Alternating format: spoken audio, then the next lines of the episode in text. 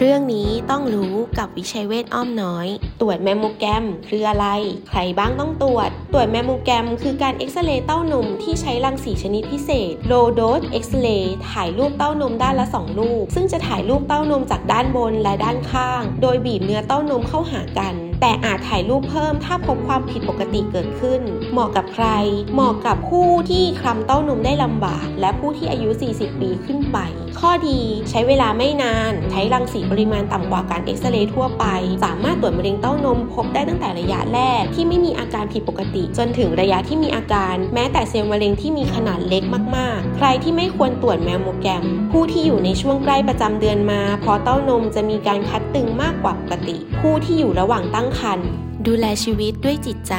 โรงพยาบาลวิชัยเวชอินเตอร์เนชั่นแนลอ้อมน้อย สายด่วน 1792